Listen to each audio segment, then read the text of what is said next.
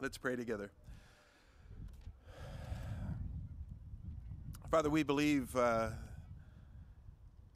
that your scripture is uh, breathed from you and that it is useful, Lord, in our lives.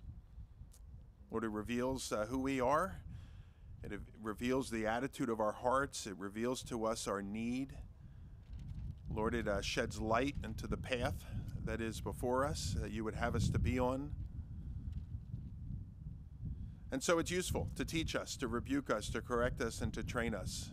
And it's sharper, as the scripture says, than a two edged sword, and it's able to divide between even soul and spirit. And so, Lord, we ask that you might minister this morning. And Father, you know there are things that, uh, that go on in our lives that are ahead of us, that are behind us, that weigh on us at times. And it, Lord, in your mercy, we just pray, Lord, that we would be able to put all those things to the side and, and leave them there so that we might hear from you. And so, Jesus, we ask for your blessing on our time, this holy time, to sit under your word as your people. And we pray in Jesus' name. Amen. Well, as I said, we are in Acts chapter 13, a passage of scripture that we, uh, we have already begun considering. And I'll remind you that from chapter 12 to chapter 13, there's this transition looking at God's work amongst the Gentile people, primarily the gospel going forth to the Gentile people. And it started, as you may recall, with that church in Syrian Antioch. About 100 miles or so, maybe a little more than that, north of Jerusalem, where, which was sort of the headquarters of Christianity in the first decade or so following uh, the ascension of Christ. But now it's moved outward and again, that's the goal. The goal was to, to go into all the world, first Jerusalem, then Judea, then Samaria, and then into the uttermost parts of the earth. And that began in that city there of Antioch. And there we learned that Antioch was a, a very healthy body of believers. It was a well taught body of believers. It was a group of believers that were able to not only sustain themselves in their walks with Christ, but to be able to go out and help others in their walks with Christ. And that led to the missionary efforts of the church of Antioch, where they would send out Barnabas and Saul uh, into the uttermost parts of the earth. And when we were together last time, we looked at the way in which Barnabas and Saul, they took with them this fellow Mark, and they set sail to the island of Cyprus, about 40 miles off of the, the mainland, this little island floating out in the Mediterranean. And it was the island from which Barnabas himself was from, and, and we don't know why they chose that as the place to go. But I have to imagine to some degree, Barnabas is like, I'd love to reach, you know, my second grade teacher and I'd love to reach the kids I play little league with. I'd love to go home. Let's can we go there, Paul? And yeah, sure. You're in charge. Let's do it. And so that's where they went. And we read this. This was Acts 13:2. It says, "Now while they were worshiping the Lord and fasting, the Holy Spirit said, "Set apart for me Barnabas and Saul for the work to which I have called them." And then after fasting and praying, they laid their hands on them and they sent them off. Look at verse 4. And so being sent out by the Holy Spirit, they went down to Seleucia and from there they sailed to Cyprus. And when they arrived at Salamis, they proclaimed the word of God in the synagogue of the Jews. A lot of names there. Seleucia was a port city on the mainland. All right, so they go to the port city. That's what it says. They went down to Seleucia. And then they sailed to Cyprus. That's the name of the entire island. And they landed in a particular city in Cyprus or on Cyprus, which was the city there of Salamis. And so there's a lot of names, so they don't have to confuse us. We'll just take a moment with them. And we learned, again, in review, that the first thing that they did in the city of Salamis is to go to the synagogue. And there, Paul and Barnabas began to proclaim the Word of God from the Old Testament. They began to teach about Jesus Christ as the fulfillment of God's holy predictions, his prophecies, that a Messiah would come and that Jesus indeed was that Messiah. And so, as we look at the end of verse 5, it says, They arrived at Salamis and they proclaimed the word of God in the synagogues of the Jews. And we'll see that becomes, Paul in particular, that becomes his trend. Every town, every city pretty much that he went into, he would first find the Jews, whether they were officially meeting in a synagogue or if there weren't enough Jews in town, if they were meeting on the edge of some riverbank somewhere, and he would go and he would proclaim to them. And sometimes some of them would receive, other times some of them would drive them out, but they would begin with the Jew first, and then they would go to the Gentile. And so I imagine here in the city of Salamis, it doesn't say this, but I imagine as they left the synagogues and they wandered through the streets and they went to their hotel or wherever it was that they were staying, they told anybody that they could come into contact with about Christ. Jewish person, Gentile person, it didn't matter because everyone needs the saving work of Jesus Christ. And they would proclaim that wherever it was that they went. Now, if you look at verse 6, the last verse of our review this morning, if you look at verse 6, you see it says there, Now when they had gone through the whole island as far as Paphos. And so Salamis is on the east coast, uh, kind of in the northeast corner of the island, somewhat of a circle of an island, if you think of it that way, or an oval of an island in some regard. And Paphos is in the bottom left corner, bottom left corner of the island on the west coast. And so they traveled all the way through the island. Our friend Luke doesn't tell us this, but no doubt they stopped at other villages along the way and they talked with whomever would listen to them. But what Luke does do is highlight two particular events the first city they come to and the way in which they went to the Jews first. And then the, the second city he highlights, maybe, is the last city on the island that they come to, which again was the island of Paphos he says there they had gone through the whole island as far as Paphos, and then he points out this event that occurred there that they came upon a certain magician, a Jewish false prophet whose name or name was Bar Jesus. Again, Luke doesn't tell us about every single event, but he does draw our attention to these two.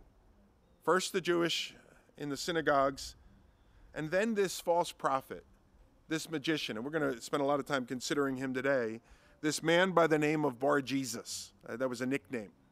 Bar, son of. So the son of Jesus. And then also we're going to learn about this, uh, another fellow named Sergius Paulus. So let's read the whole account. We'll start in verse 6, we'll go to verse 12.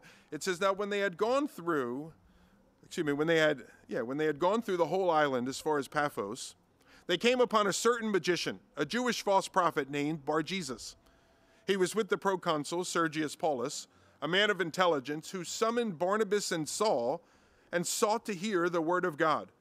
But Elymas, the magician, for that's the meaning of his name, he opposed them, seeking to turn the proconsul away from the faith. But Saul, was also, who was also called Paul, filled with the Holy Spirit, he looked intently at Elymas and he said, You son of the devil, you enemy of all righteousness, full of all deceit and villainy Will you not stop making crooked the straight paths of the Lord? And now, behold, the hand of the Lord is upon you, and you will be blind and unable to see the sun for a time. And immediately mist and darkness fell upon him, and he went about seeking people to lead him by the hand. Then the proconsul believed, and when he saw what had occurred, when he saw what had occurred, for he was astonished at the teaching of the Lord. How about that? Quite a passage. Now we're introduced to two men in those few verses there. The first, again, is this guy Elymas, also called Bar, Bar Jesus. The second is Sergius Paulus, kind of a fun name. I feel like I'm watching the Gladiator movie uh, or something. Sergius Paulus. And verse 7 points out that Sergius Paulus was the proconsul of the region and as I mentioned to you in our last study, the city of Paphos was the headquarters of that particular region, the capital city. And so Sergius Paulus, the proconsul of the island, who lives there in the city of Paphos. Paphos, again, the capital city of the, the Cyprus, Cyprus, a region of the Roman Empire, a province. Now, a Roman province was one of the administrative regions outside of Rome proper. Are you with me? So you have Rome proper, you know, the city, all that kind of stuff. The Vatican today is there. You, you maybe you've been there. Rome proper. Outside of that, you had these provinces that were scattered about. They were administrative regions. Cyprus is one of them.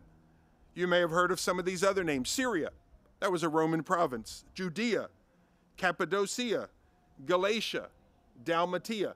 All of them were Roman provinces. Cyprus here is another one of them. There were two types of Roman provinces. There were those that required troops to keep the, the subjects in line, and Judea is an example of that. That's why there were Roman soldiers there when we study our Gospels and things like that. Judea is an example of a province that required troops. Cyprus is an example of a province that did not require troops. So there were two types of Roman provinces those that required troops and those that did not. Those provinces that required a troop presence were administered directly by the Caesar via his military commanders. All right, so the Caesar was in charge of those provinces that required a troop presence. Those provinces that did not require a troop presence were administered by the Roman Senate, and they were directly under the control of a proconsul, which is what our friend Sergius Paulus is in our passage.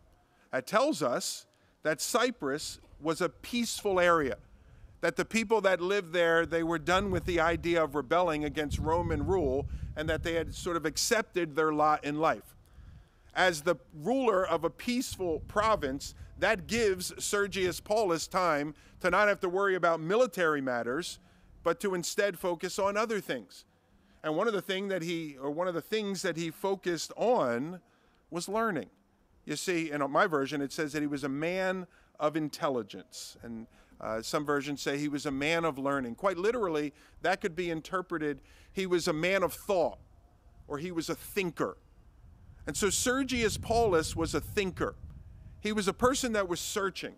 He was a person that didn't just kind of accept life that was around him as the way it was, but he under, wanted to understand why is it like this? And why is my heart longing for that? And why do I seek to know these particular things? He was a thinker. He was a man that gave thought to deeper matters. We might call them spiritual matters. And so it, that's likely the reason. If, again, you look at verse 7, it says that he summoned Barnabas and Saul and he sought to hear the word of God because he's a deeper thinker. It's probably the reason why he brought a guy like Elymas into his inner circle. Because Elymas was a man who seemingly understood some of the spiritual matters. But we can see the fact that he had Elymas alongside of him, but that he still longed to hear from Paul and, um, and Barnabas, I think that tells us that he wasn't satisfied with what Elymas could give him. And he wanted to go even deeper still. Elymas didn't give him the answers to the longings that were inside of him. Now, it tells us in verse 6 that Elymas uh, is called a magician. It says there that they came upon a certain magician, a Jewish false prophet. That word magician, it's the same root word where uh, that the wise men are often referred to. Remember the, the, the magi that came to visit? Same root word that is found there. And so there's not necessarily anything wrong with a magi a magi was an individual that was looked at as having superior knowledge. Not necessarily because, you know, it was zapped into them, because they dug into things. They, they knew things a little bit deeper. And so the magi were these trusted individuals, these advisors. Now, some magi would say that their authority, their power, came from sources outside of them, outside of books or something that they might read, but the gods, for instance. And that's where our friend Elymas is. He's of that ilk, if you will, of the Magi. A person either having or pretending to have special insight and wisdom that had been specially revealed to him, which he'd be willing to share with you for the right price. And so it wasn't uncommon in that pagan Roman society for the leaders to hire guys to come in and be their advisors to kind of speak in. And since this guy has this superior knowledge in this superstitious society, they, he brought him into his inner circle. And so Elymas becomes a close advisor to Sergius Paulus. So far, so good. So far, nothing bad about it. Okay, even though he's you know he's called in some versions it's called, he's called a sorcerer. Um, that sounds bad, uh, but hold on so far. Uh, to be a magi in and of itself wasn't a wicked thing. The second thing, though, notice what uh, he is referred to by Luke. He's referred to as a Jewish false prophet.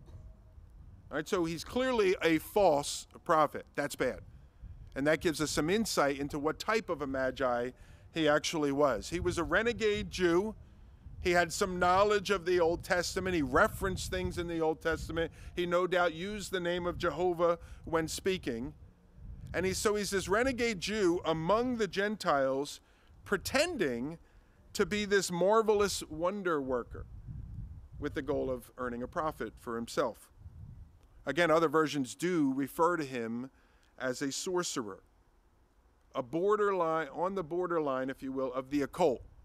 A little bit of Judaism kind of in here to give him some respectability, but tapping into some satanic source as well to grant him some superhuman powers or wonders or the ability to know things that the average person wouldn't know. And again, was it real? Was it fake? I don't know. But there was this smattering of truth. And I would suggest to you that's the reason why Paul is as harsh with him as he is. Because Paul, it's important for us to know. Some of us look at Paul here, we think, oh, I want to be like Paul. I just want to go in and tear people down. I want to let them know and blind people so they learn some lessons or whatever. If that's your attitude, we could chat after. That, that shouldn't be our attitude at all. And Paul doesn't do that when he goes into every single city, but he does it with this guy. And I would suggest to you the reason he does it with this guy is because this guy had a modicum of truth, a little bit of truth, which makes it all the more deceptive. And so, Paul, as we see, he puts him in his place. Last thing that we learn about this fella is he has taken the name Bar Jesus, or, and the bar there, it refers to son of.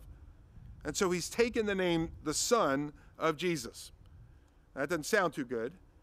It's possible. Jesus was a very popular name in that day. It's similar to the name Joshua today. You know, lots of people named Joshua.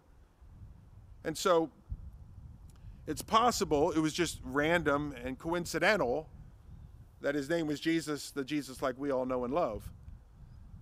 More likely, it's probable that he took he knew enough about Jesus of Nazareth, who we would refer to as Jesus Christ, that he was seeking to sort of tap into the success of his name or the success of Jesus' miraculous powers.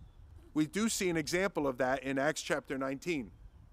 That's the passage where the demons say, Paul, I know, and Jesus, I know, but who are you? You may recall that, that passage because those guys were calling on that name.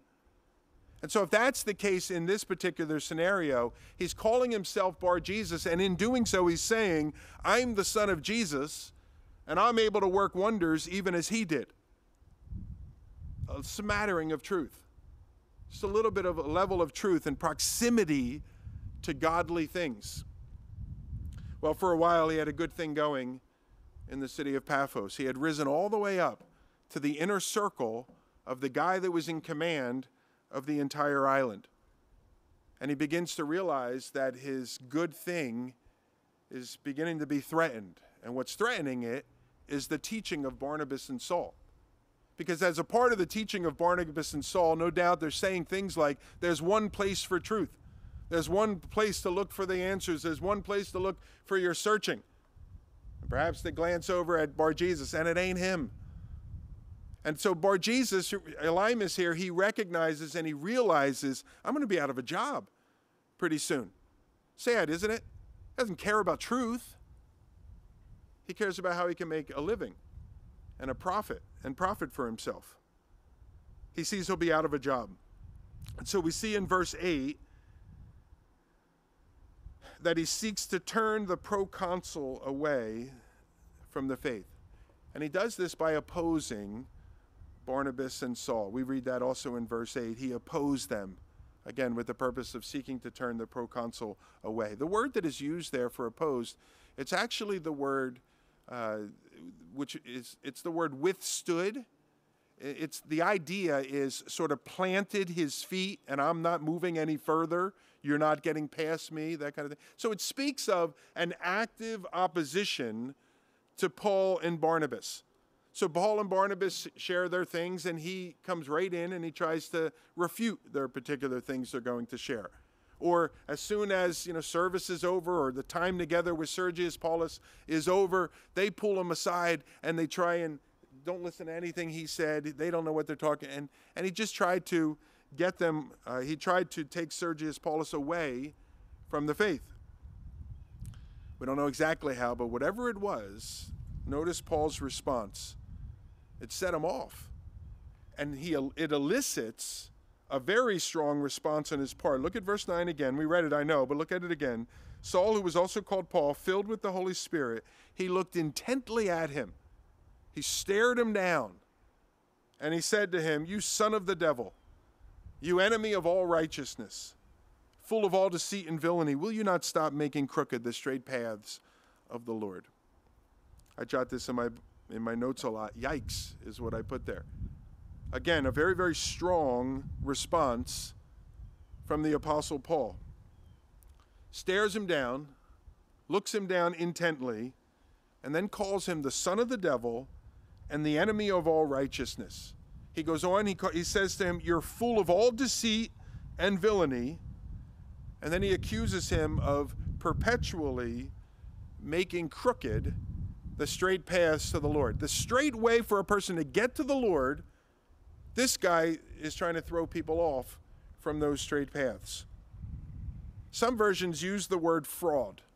That's what he calls him. He says, You're a fraud. You're a liar. You're a deceiver. You're a son of the devil.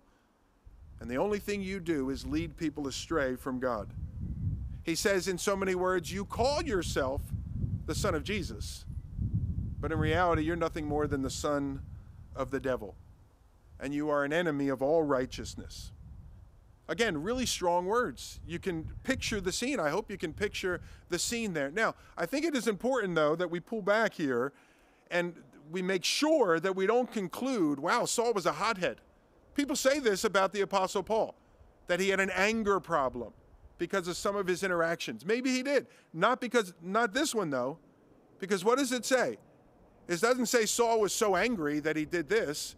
It says Saul, filled with the Holy Spirit, looked intently at the man and then said the things that he said. And so we can't say that Saul was responding in the flesh. And that was the warning that I tried to suggest a few moments ago. We don't want to blame everything on the Holy Spirit.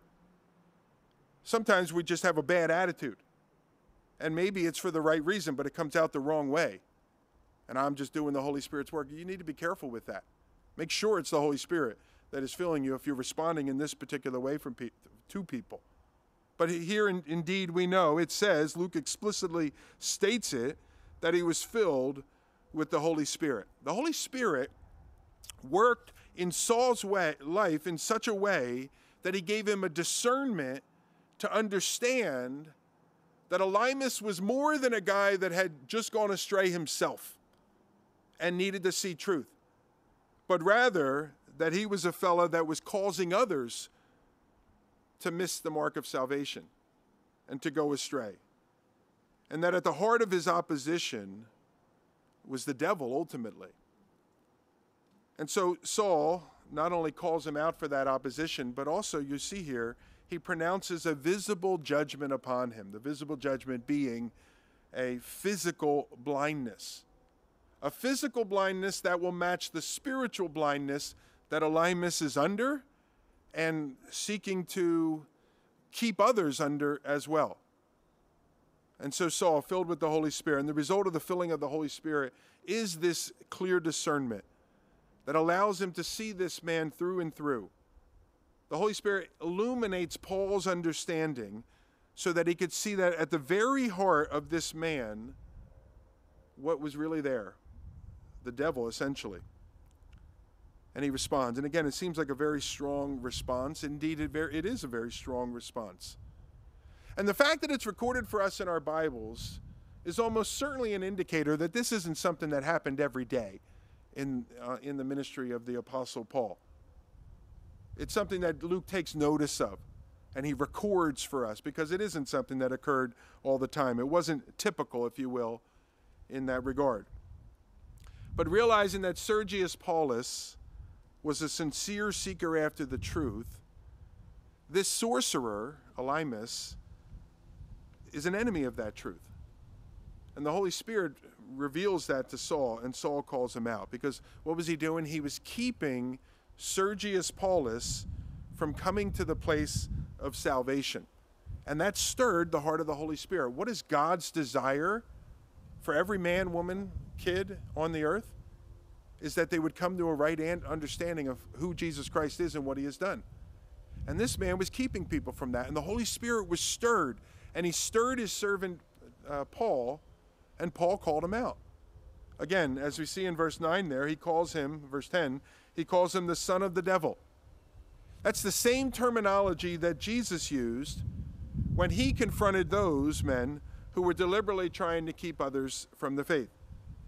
I think Will read this passage, uh, or at least a portion of it. John chapter 8, you are, he, Jesus said, You are of your father the devil, and your will is to do your father's desires. Now, he spoke that to a group of religious leaders.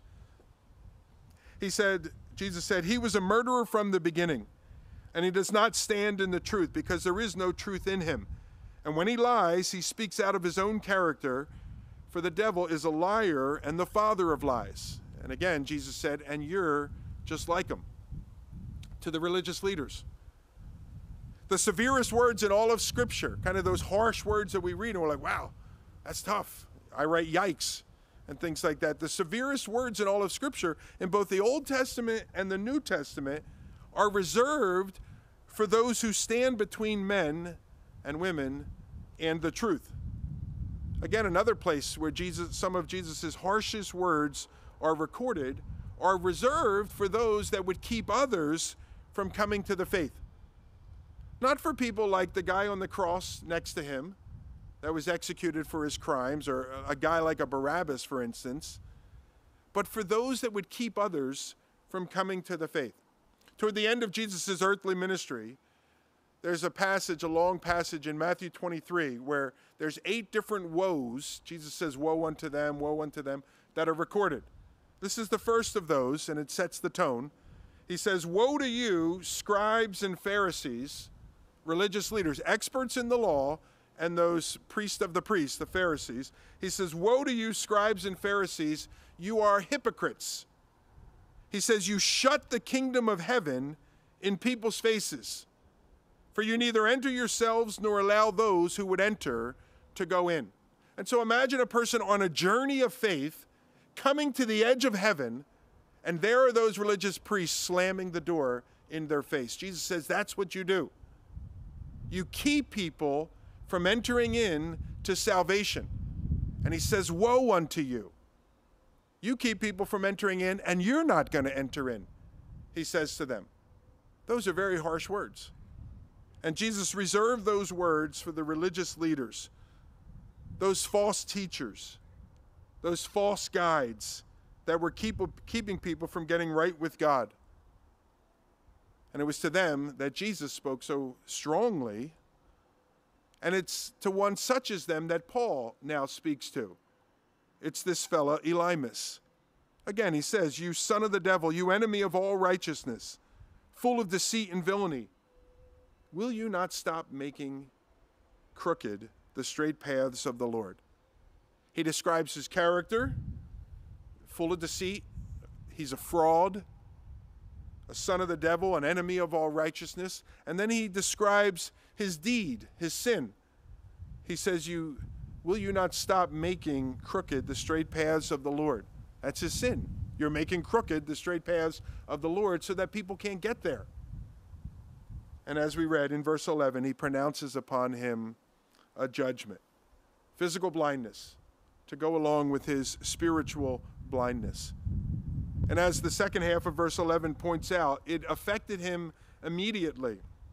Luke says that immediately mist and darkness fell upon him, and he went about seeking people to lead him by the hand. And I have to imagine most people pulled away from him for fear that whatever hit him is going to hit them too. And here's this guy out there, helpless essentially, blinded at the immediate result of the words that Paul had just spoken. He went about seeking people to help him. Elymas wasn't the only one impacted by this interaction. Look what Luke says in verse 12. He says, Then the proconsul believed when he saw what had occurred, for he was astonished at the teaching of the Lord. God's Holy Spirit vindicated the teaching of Saul and Barnabas from the opposition of Elymas. If, if somebody had to say, well, who do you think God's with here? Is it the blind guy or the guy that said, you're going to be blind? It seems that God's Holy Spirit is with the latter. But notice this about Sergius Paulus. It says that when he saw these things, he believed. But notice what actually impacted him. So Sergius Paulus was not in, uh, impacted by Paul's declaration of judgment and then the immediate declaration or example of that judgment. But notice what it says at the latter half of the verse that it was the teaching of the Lord that astonished Sergius Paulus.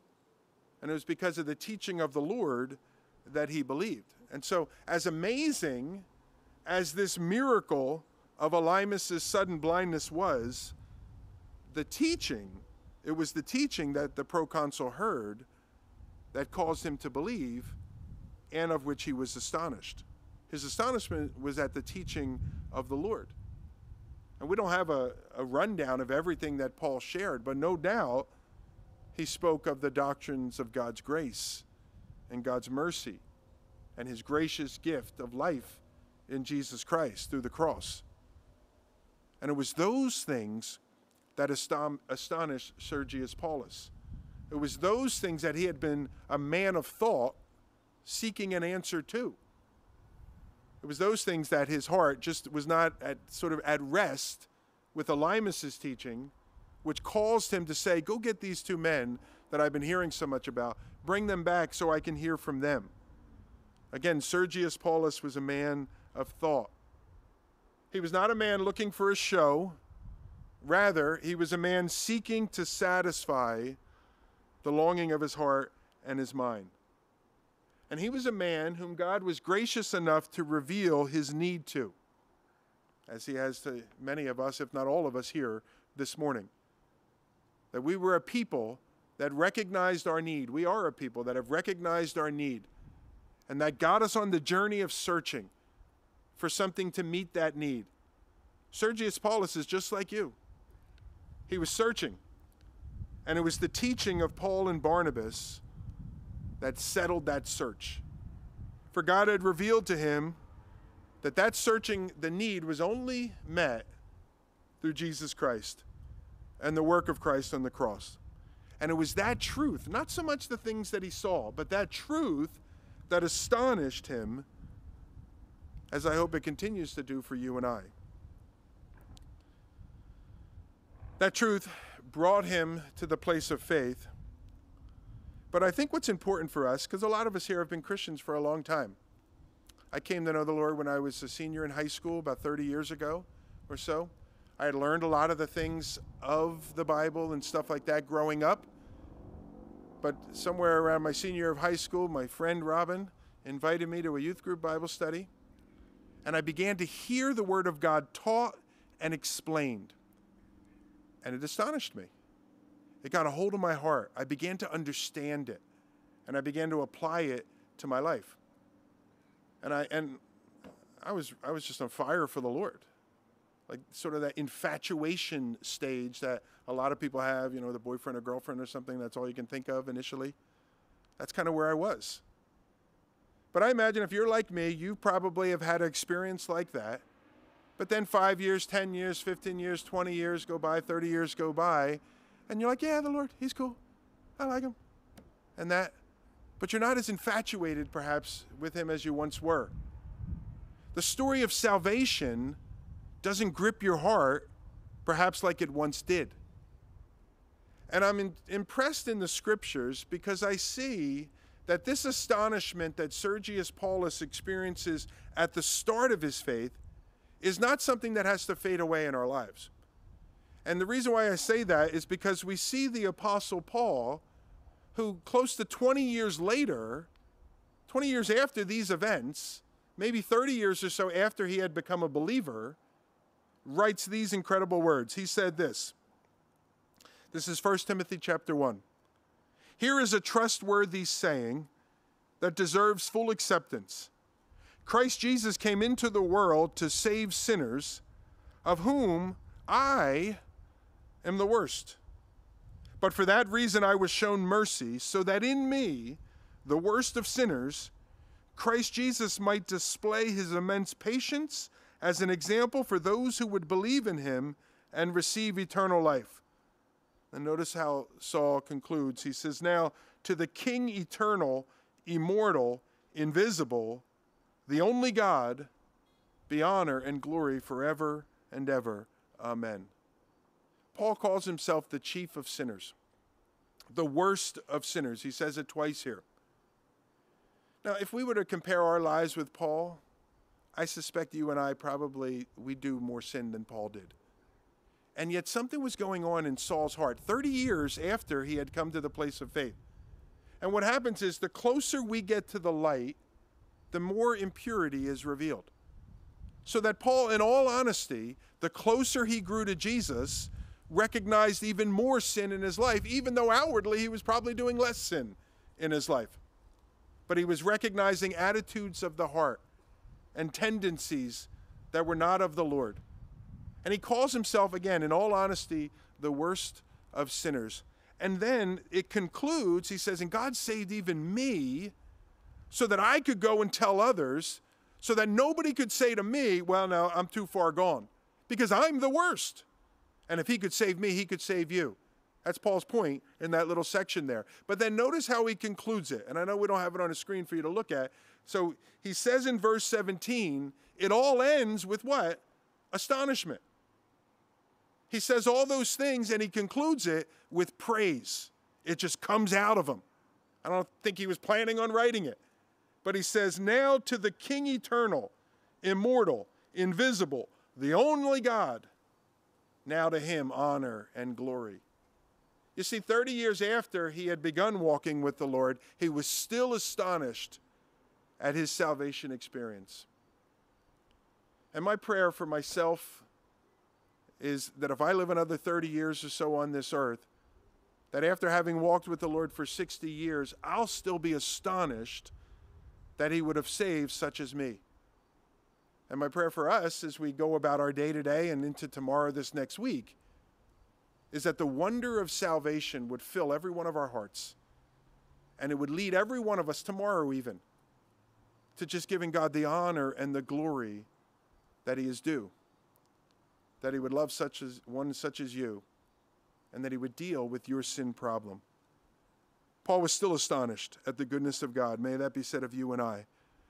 And so our friend here, Sergius Paulus, he's amazed, he's fired up, he's believing.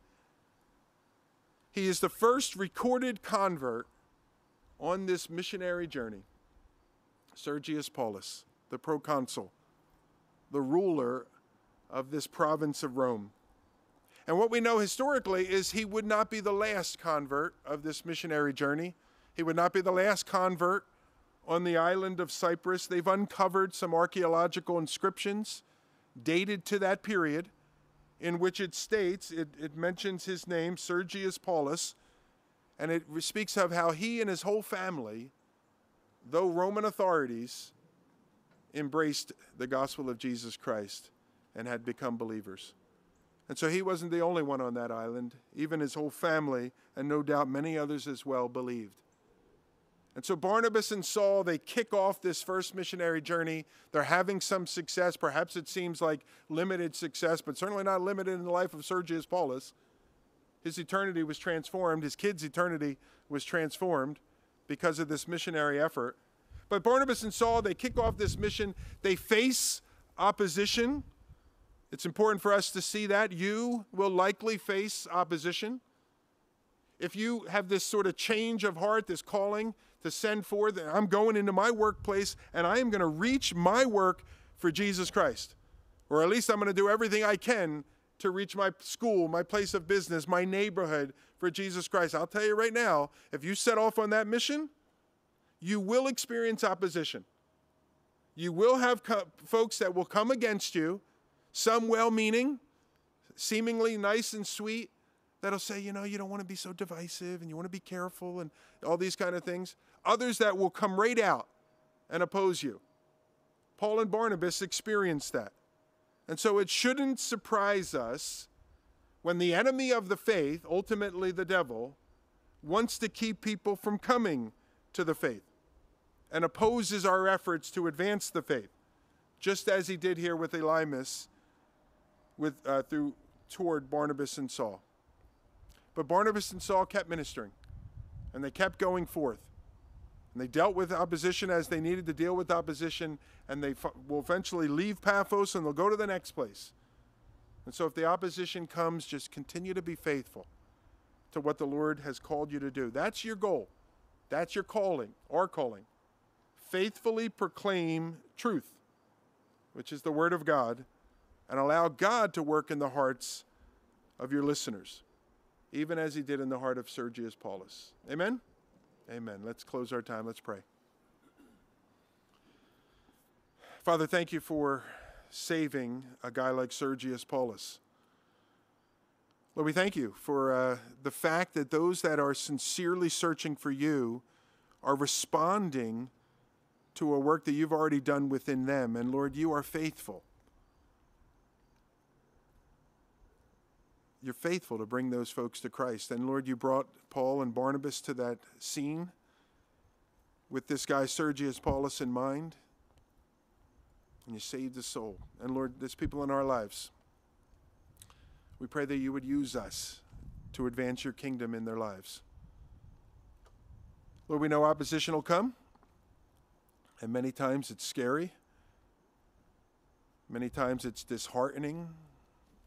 Many times we don't know what to do with it, and so we pray for your wisdom.